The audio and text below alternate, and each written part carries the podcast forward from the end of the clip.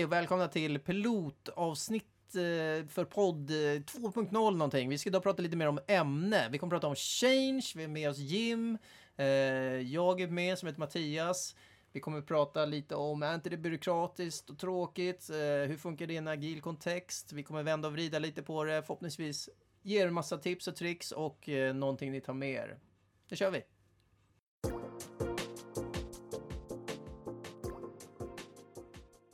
Ja, det vi ska prata om idag handlar om ändringshantering eller change management. Okej, spännande. Ja, det är ett spännande ämne. Men uh, Jim, du som har jobbat så mycket med det här och är extremt kompetent. Vad menar du när du säger change? Change, bra. En change eller en ändring. Jag, jag, jag använder de två termerna utbytbart. Om vi börjar med då, vad är då en ändring? Um, och ITIL har faktiskt en väldigt effektiv och bra definition av det. Det är um, när du lägger till ett nytt objekt. Eller du ändrar på ett befintligt objekt. Eller du tar bort ett objekt. Mm. Det är definitionen av en ändring. Och mm. ändringshantering. Och ja, alltså, jag då använder utbytbart change management om man ska prata engelska. Det är processen där vi hanterar ändringar. Mm, Okej. Okay. Eh, du nämnde bara kort ITIL. Eh, jag tror de flesta lyssnarna har koll på vad det är. Men om du bara vill kort säga vad det, vad det är. Och ITILs definition sa du. Vad är ITIL? ITIL, ja, IT Infrastructure Library, är ett ramverk. Det är ramverk som, ja, som, som du sa, de, många av våra lyssnare säkert känner till. Och det som ofta används i, i eh, tjänsteleveranssammanhang kan man säga. Det, mm. det är väldigt väl spritt och använt sedan ett antal decennier nu. Mm.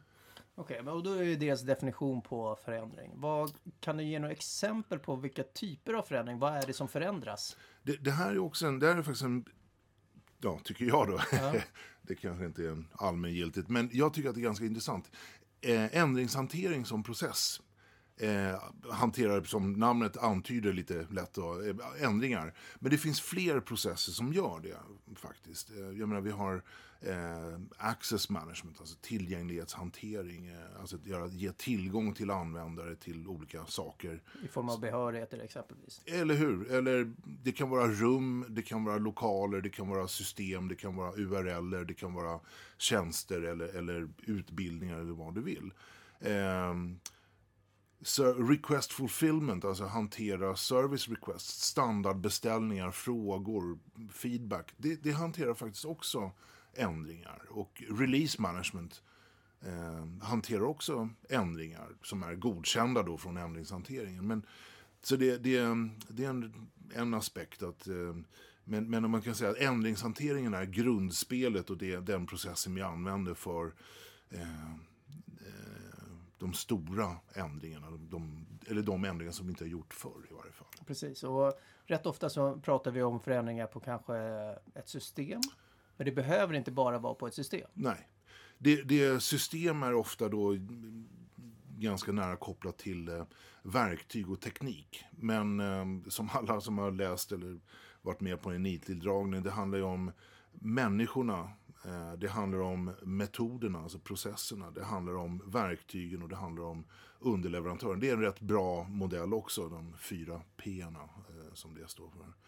Eh, och, men absolut, ett system, det är det kanske mest handfasta, påtagliga exemplet. Vi, vi ändrar på vår applikation eller vår datalagringslösning eller nätverk eller liknande. Mm. Ja men grymt, då har vi lite bra koll där. Men om vi bara går in på vad, vad är det vi vill prata om idag då med det här? Är det, finns det några, det låter väl jättebra allting. Finns det några problem kopplat till change management som du ser det? Absolut, och det, det, det är väl det här som är i kärnan av vårt budskap idag. Att det är ändringshantering på många ställen, trots att man har använt ITIL som ledstjärna eller som eh, inspiration, upplevs ofta som ganska byråkratisk. Mm. Det är ganska stelt och eh, det är lite grann eh, en, en, tråkig sak som inte tillför någonting. Eller som upplevs som tungrot och tungjobbat. Mm. Det, det, är en ganska vanlig uppfattning och det är det som, som eh, vi väl tänkte prata lite grann om. Mm. Det- Ja, jag har faktiskt en erfarenhet från, jag jobbade på en eh, myndighet en gång i tiden. Så, eh, där införde vi Change eh, och det var bra. Vi hade bra koll på vad var det för förändring som vi ville göra, hur, vi ska vi, hur ska vi genomföra och så vidare. Men det blev superbyråkratiskt och det blev väldigt, väldigt tung process. Eh, och det kändes inte så himla snabbfotat. Det, det kändes eh, som att man Eh, förstod inte riktigt. Det var bara en, någonting man ville, som en slalombana som man ville runda för att komma till sitt mål. Eh, så det är ju, är ju en bild som jag vet en del delar med att åh nej, nu kommer den här tunga processen. Ni kommer bara sätta käppar i hjulet. Det är bara byråkratiskt. Vi fattar inte varför ni gör det här mot oss. Jag, jag är helt enig. Det, det, det där har jag också sett den, den missuppfattningen faktiskt. Att, att change management, ändringshantering är någonting tungt som man trycker ner i organisationen. Eh, och, och en annan invändning jag har hört, det är ju det här, nej men ändringshantering, ja, men det är omodernt. Vi, vi jobbar agilt istället.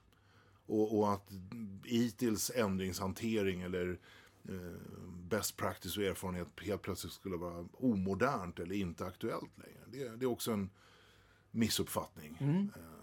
Ja, men man pratar ju mycket om eh, i den agila världen om att man är, ja, vi orkar inte med de här tunga processerna. Vi har, vi har autonoma team och så vidare. Till och med luta sig mot det agila manifestet där man säger ja, men vi, eh, vi, vi, eh, vi uppskattar istället individuals and interactions, inte processes and tools.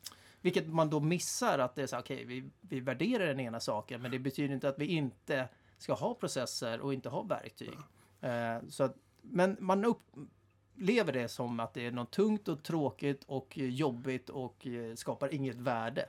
Eh, Exakt, och jag menar, det, det, där är en, en verkligen en, en konstruerad konflikt. Mm. Eh, därför att ITIL säger aldrig någonting om att det ska vara tungt eller överarbetat eller byråkratiskt. Tvärtom, det är bland det första som skrivs. Ja. Eh, och och just, just den här eh, missuppfattningen att nej, men, människor som pratar föredrar vi framför processer och verktyg. Det betyder inte att vi inte ska ha processer och verktyg. Men, men att det är viktigare med människorna som pratar. Och det, det är jag helt enig om. Och, och de, de som har lyckats har ju gjort det i många år. Ja. Men om, om vi inte har det här då? Och vad, vad händer då? Ja. Kan vi inte bara skippa det? För det är, vissa tycker att det inte känns... Eh, vad, vad, vad är det ger det för nytta överhuvudtaget? Man kan ju vara skönt avslappnad och, och, och strunta i ämningshantering. Men det har ju vissa bistra konsekvenser om man gör det. det bland annat noll koll. Alltså vi, organisationen har inte den kontrollen som man behöver. Eh, en organisation som inte kan styra vartåt ändringarna går och, och till exempel med alltså, att olika tjänster är på olika ställen i sin livscykel, en av grundtankarna i ITIL. Eh, och det kräver ett annat fokus på en, en tjänst som vi precis har etablerat och vi kanske behöver rätta till och anpassa efter kundernas behov och nya krav som de inte har kommit på tidigare. Ja, då kanske det är en bra idé att lägga ner mer krut på ändringshantering där än en tjänst som är på väg ut och som ska ersättas. Där kanske vi inte vill lägga ner någonting alls. Nej, Så du menar att det här är egentligen en koppling då mellan... Det handlar inte om att vi ska styra exakt exempelvis vilka verktyg vi ska ha. Utan det kanske handlar om att säkerställa att vi, vi investerar på rätt saker så vi följer den övergripande strategin. Att det är den här tjänsten som vi ska leverera. Då ska vi ha de rätta verktygen för att stötta det och inte eh, hamna någon annanstans. Exakt. De rätta verktygen, de rätta metoderna så att organisationen som helhet har en balans i, i vad man gör och hur man gör det och om man gör det. Ja, det låter spännande. Men varför eh, gör vi det här nu då? Vad är, har vi inte hållit på med det här? Varför pratar vi om det här just i den här härliga podden? Men, Ja, det, det är många som har lagt ner rätt mycket kraft på det här. Men, eh, och några har lyckats väldigt väl, eh, som vi kommer ta upp om en liten stund. Och några kanske känner att de har en bit kvar. Och om man ska vara helt ärlig så finns det en hel del organisationer som, som kanske skulle behöva göra ett omtag och kanske som känner nu pressen från GDPR till exempel. Och, eh, ja, nu pratar vi inte så mycket SOX längre, men, men eh, det är ingen dålig gissning, tror jag, att eh, myndigheter och eh, regeringar, om det nu är i formen av EU, kommer att lägga på ännu fler krav och ännu tydligare krav i framtiden på organisationers förmågor. Att hantera personuppgifter är en sak, men det kommer säkert andra saker i framtiden. Mm, Okej, okay. så det kommer lite yttre krav som, som ställer, ställer att vi behöver lite ordning och reda. Ja. Vi behöver kunna redovisa lite vad vi gör. GDPR som har varit väldigt aktuellt nu ett tag.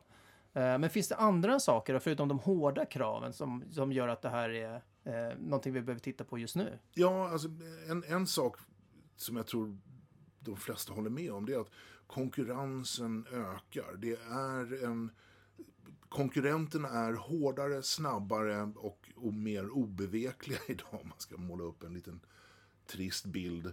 Ehm, och det, det är ingen bra strategi att lita på tur, utan sin egen inneboende skicklighet. Stenmark hade väl, du, du hade väl det här Stenmark-citatet? Ja, precis. Ju mer, eh, det är konstigt att jag får mer tur ju mer jag tränar eller någonting. Ja, ja det, det, det, är ju så. Och det är precis samma sak här. Jag menar, du har hållit på en hel del med idrott, jag håller på med en hel, en hel del med idrott. Och där är det verkligen, det, det är en tydlig koppling där. Mm. Eh, och, och, eh, jag tror att vad det kommer ner till i, i slutändan, det är det här, gör, om, man, om vi gör fel saker och dessutom gör de sakerna på fel sätt, mm. så är det mycket sämre än om vi gör rätt saker på rätt sätt. Ja. Det, det, och det, det är där ändringshantering kommer in. Att det... Så du menar att vi blir egentligen mer snabbfotade, vi får lite bättre koll på eh, våra konkurrenter och att vi faktiskt gör rätt saker genom att använda change. För att det, det säkerställer lite att eh, det, vi fortsätter på inslagen bana och att vi har hela tiden koll på lite på konkurrenterna utifrån, utifrån våra strategi. Och vi använder change för att se till att vi följer lite strategin så att vi går åt rätt håll. Exakt, exakt. Bara det här att hur mycket pengar har vi till att förbättra den här tjänsten? Mm. Och, och, hur håller vi då koll på att vi lägger de pengarna på de bästa möjliga ändringarna? Mm. Ja, men det låter bra. Men om vi skulle gå vidare, men om du bara fick måla upp en eh, bild av vart skulle vi vilja vara någonstans? Eller vad, hur skulle det här se ut om det funkar? För att någonstans är det man kan uppleva det som lite tungt och byråkratiskt å ena sidan och sen så förstår jag samtidigt så här, ja men vi behöver ha mm. koll utifrån yttre krav och vi behöver eh, även ha koll på att vi gör rätt saker. Jag fattar de där sakerna men det känns ändå stort och ja. Det, det, tror jag, den bilden tror jag du delar med jättemånga. Kanske de, kanske de flesta till och med. Och, och det är just... Um, många organisationer hugger av för stora bitar. Mm. Att äta en elefant, då måste man skiva upp den. Och att börja i det lilla är väl en bra idé. Men att, att ytterst, målet är en ändamålsenlig och balanserad ändringshantering. Och vad jag menar med det är att varför ska vi ha koll på våra ändringar? Vad betyder det för oss? Mm. Och bara det här att känna till, vilka gör vilka ändringar? Mm. Eh, i, i, jag har varit ute i rätt många organisationer och eh, min erfarenhet säger att alltså, nästan alla ändringar som görs i en grupp, ett team eller vad man nu, en avdelning, de görs inom den avdelningen. Och då, då är det ganska enkla, små billiga ändringar som det görs mycket av. Det är där de stora volymerna ligger. Det är relativt få ändringar som man behöver knyta ihop och få ihop det hela. Mm. Och, och just det är en, en av nycklarna här, att, att, att processen faktiskt används. Mm. Och då måste den utgå ifrån de ändringar som den, det teamet gör och det sättet som de behöver hantera det på. Mm. Och det, det, det, det, är själva eh, en, en av vitsarna med det hela. Att okay. det, men när du sa ändamåls, ändamålsenlig och balanserad ändringshantering, vad, vad, menar du med balanserad då? För, kan man göra vissa delar av det här? Eller, mm. eller är det så att man behöver ändå ta hela det här paketet för att få full effekt? Eller hur tänker du där? Ja, balansera, då, då menar jag väldigt konkret att det finns en princip som jag har styrt rätt mycket med och det, det är kontroll i nivå med behovet. Om det är en liten ändring billig ändring, snabb ändring, då ska du ha lite kontroll. Men fortfarande kontroll. Är det en stor ändring med stor kostnad, investering, stor risk, stora utgifter, ja men då ska du givetvis ha mer kontroll. Det är kanske till och med ett projekt vi pratar om mm. där. Men, men just det här, det är balansen i det hela. Att man Så ut, okej. så det du säger är att eh, om det är en, en liten, liten förändring, vi ska göra lite system, vi har gjort den här förändringen massor med gånger, tusentals gånger, då kanske det inte är rimligt att samla in eh, trupper med eh, horder med folk som ska fatta de här besluten, för det är ganska liten risk. Men om vi ska dra igång ett stort projekt, vi ska köpa in ett nytt verktyg eller vi ska bygga ett verktyg själv, x antal miljoner, kanske är det klokt att vi sitter några stycken och funderar, är det här rätt eh, förändring? exakt. Så det Exakt. behöver inte vara hela, hela vägen ner till skruv och mutter. Jag, jag påstår till och med att i, i den här lilla ändringen behövs inte ens en formellt godkännande. Det är att ta hänsyn till vad ITIL säger och ta hänsyn till best practice. Men faktum är att den som ska göra den ändringen förmodligen är kompetent och alldeles utmärkt att fatta det beslutet själv. Men blir det mer komplicerat, ja då kanske den behöver få in det här i ett schema. Och då kanske man pratar med resten av teamet att när är det rimligt att jag gör den här ändringen? Så att det passar med teamets planering och schema. Så att ju, mer behov, ju större behovet av kontroll är, desto, mer, desto fler är inblandade. Vilka är det som är med i det här? För jag menar, jag är inne i organisationer där man har autonoma team. Man har liksom, man jobbar med det själv. För det, när, jag tror vissa tror att ja, men det här sitter det någon, det är någon cab med viktiga människor någon annanstans som fattar de här besluten åt oss. Vad säger du till de som har liksom ett end-to-end ansvar i, i teamet? Vem är det som jag hanterar den här? Är det någon annan för, utanför teamet eller är det teamet själva eller? Jag, jag tror att det är, en, det är en alldeles utmärkt utgångspunkt att börja i teamen, de autonoma teamen, och adressera de ändringarna som sker där. Sen kan man då lägga på strukturer ovanför med kabbar eller change advisory boards eller beslut eller vem det nu som godkänner de här, eller ja, kostnader och investeringar och så vidare på det. Men att, att utgå från de teamen som redan är, som redan fungerar. Men det är också en fråga om att få ihop teamen. Det är väl en av utmaningarna, att, att använda samma begrepp, samma språk, så att man kan kommunicera med varandra. Och jag tror också att det är en bra idé att ensa det här med verktyg, eller åtminstone schemaläggning av eh, ändringar, så att man har det på samma ställe.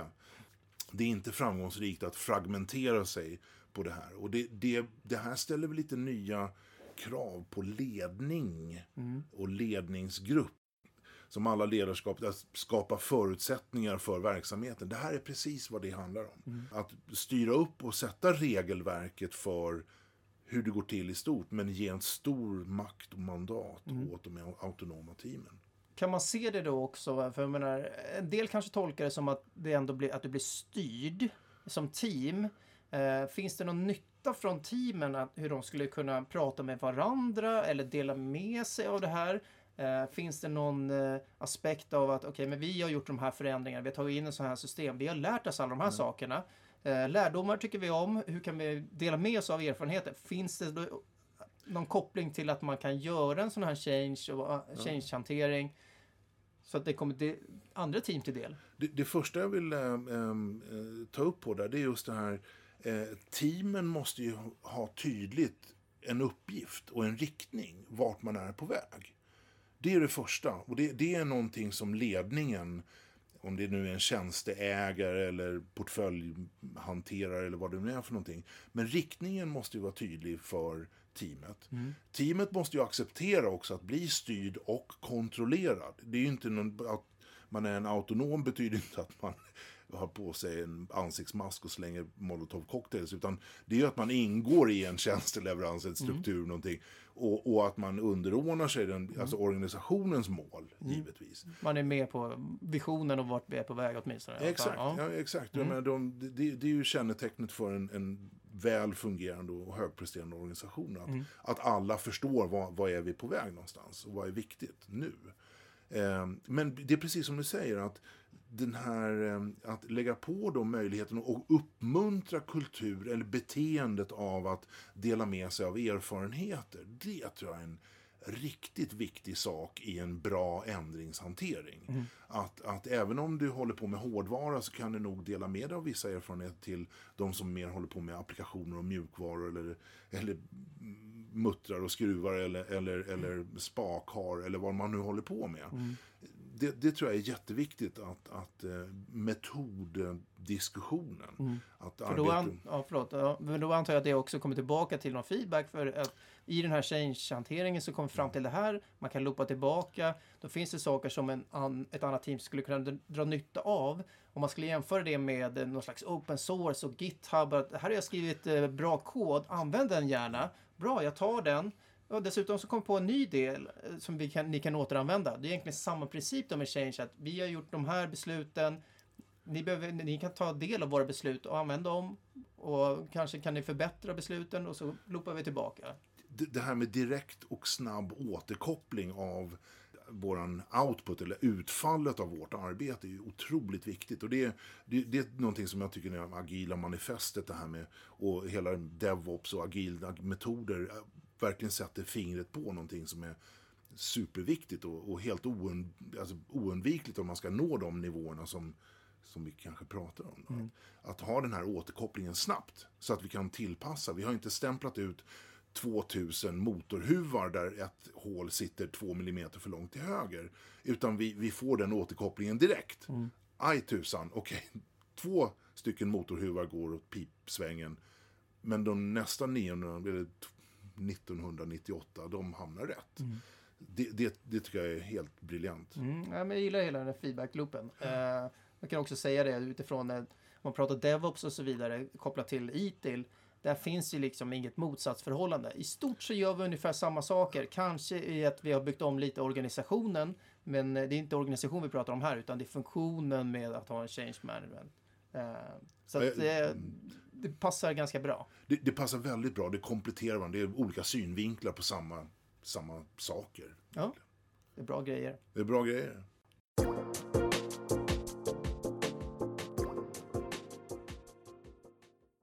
Det finns hinder på vägen att komma till eh, nirvana vad gäller ändringshantering och, och, och förändringar och så vidare. Vad, I din erfarenhet Mattias, du har ju varit ute i en hel del organisationer nu. Vad, vad, vad säger du? Vad... Ja, men utifrån mitt perspektiv så upplever man ju det här superbyråkratiskt och vi orkar inte med tunga processer som kommer bara sätta käppar i hjulet. Man upplever det extremt eh, byråkratiskt.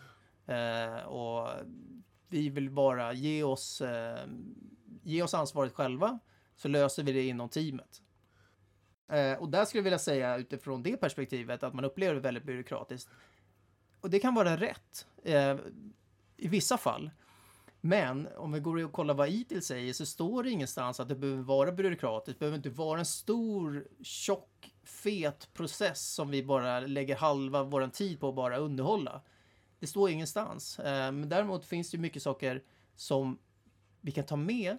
Vi kan ta in det i våra autonoma team. Vi kan ta in det på, på andra ställen. Och, men det faktum att vi faktiskt reflekterar över vad är det för förändringar vi vill göra ett sätt vi kan lösa det på. Så det behöver inte vara byråkratiskt. Jag, jag har en, en liten annan, man, ibland verkar det som organisationen egentligen inte vågar. Det finns andra viktiga saker. Ibland kan det vara läskigt helt enkelt. Man drar sig för att prioritera och säga att det här är viktigt.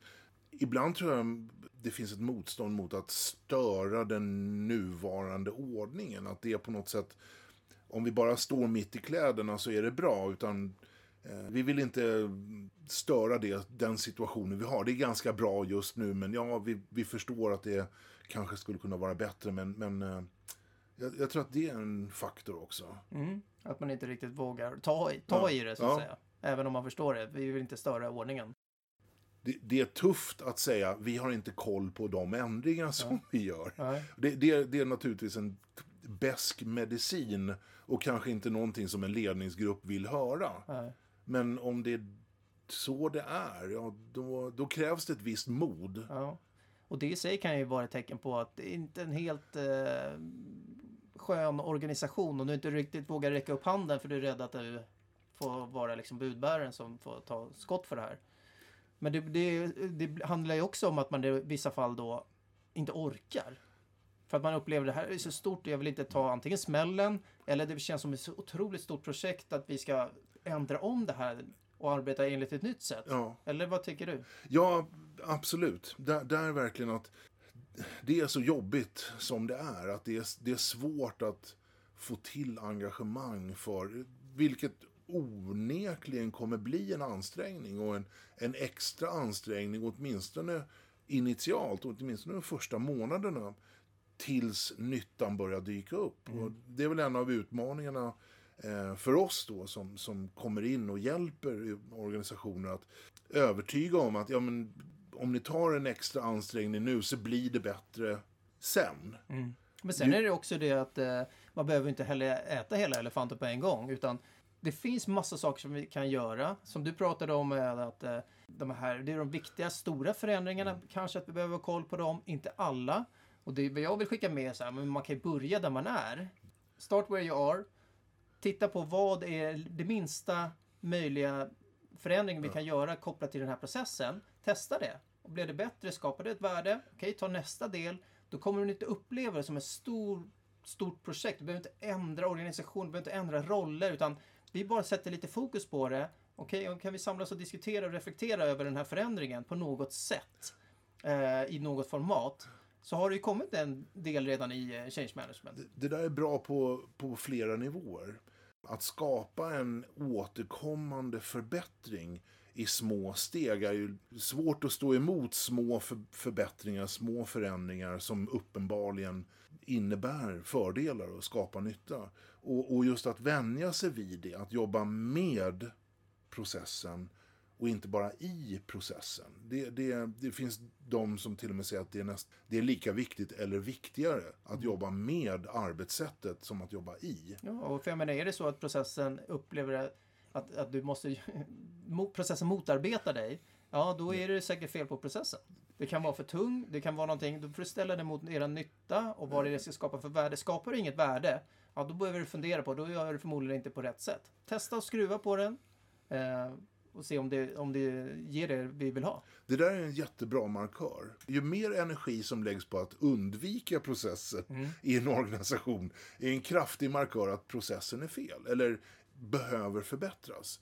Jag, jag tror att, eh, att komma till det läget, att sikta på det läget där processen, ändringshanteringen upplevs som att ja, men det är så vi gör. Därför att om vi inte gör det, ja då går det åt pipsvängen.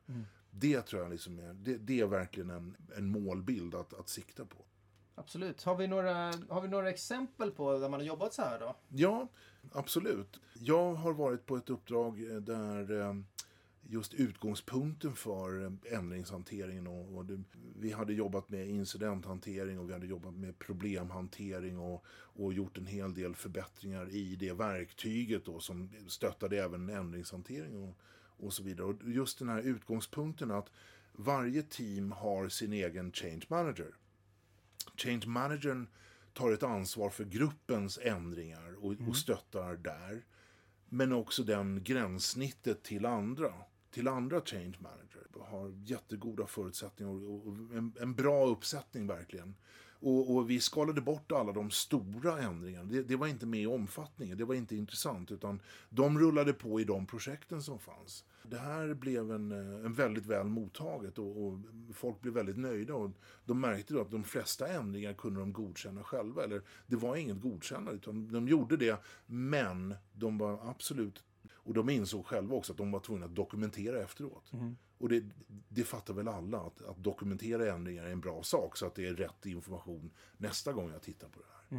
Så det är definitivt en bra... Ja, jag har ett exempel också när jag var faktiskt hos, ett, eh, hos en kund och, eh, och där hade man inte så mycket i Change faktiskt. Eh, och bara det faktum att man började titta på det eh, blev att man eliminerade ganska mycket waste. För det är många inblandade i de här, både förväntningar från verksamhet eh, och i teamen. Och om man inte hade ett strukturerat arbetssätt så gav det lite förvirring. Och det tog ganska, det blev en tidstjuv istället.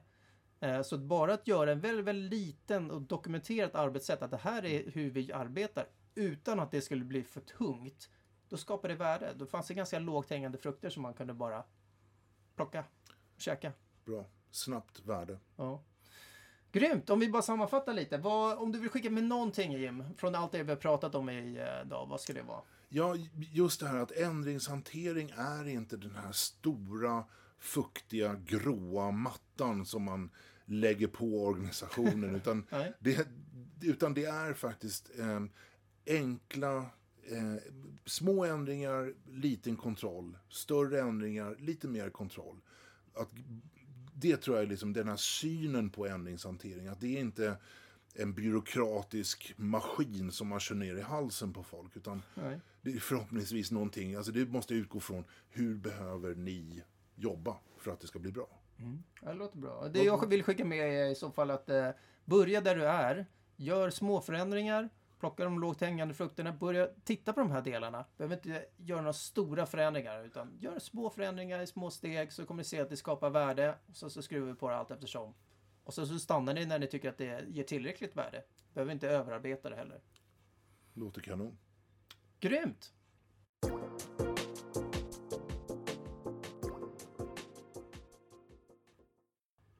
Okej, grymt. Nej, nu ska vi ta en runda av. Jag tror att jag behöver gå och ta lite kaffe. Jag är kaffesugen som en eh, gnu. Men så- du, det här var ju supergrymt att prata om. Ja. Hoppas lyssnarna tyckte att det var kul och inte kändes för mastigt eller för lätt eller eh, sådär. Vi är ny- nyfikna på vad eh, lyssnarna tycker. De får gärna höra av sig. Ja, de få som stannade kvar till slutet kan ju kanske komma med Ja. lite återkoppling. Det, det uppskattar vi. Ja. Alltså vad var det som var bra, dåligt? Andra ämnen, infallsvinklar. Sa vi någonting fel? Sa vi någonting tokigt? Säkert. Ja, svårt att tänka med det, men, men säkert du. Eh, Ja, förmodligen. Men man får gärna höra av sig, även om man har eh, testat det här eller om man har eh, varianter på det. För det finns ju organisationer som är ganska fyrkantiga, några är lite mer som amöbor. Ja. Eh, vissa använder det, vissa är på väg ifrån det till det. Vad är era erfarenheter? Hör av er så kan vi... Eh, Vi sätter gärna Plocka tänderna i er erfarenhet. Så att kom gärna med saker och ting. Ifrågasätt eller håll med eller glada tillrop. Det uppskattar vi. framförallt glada tillrop.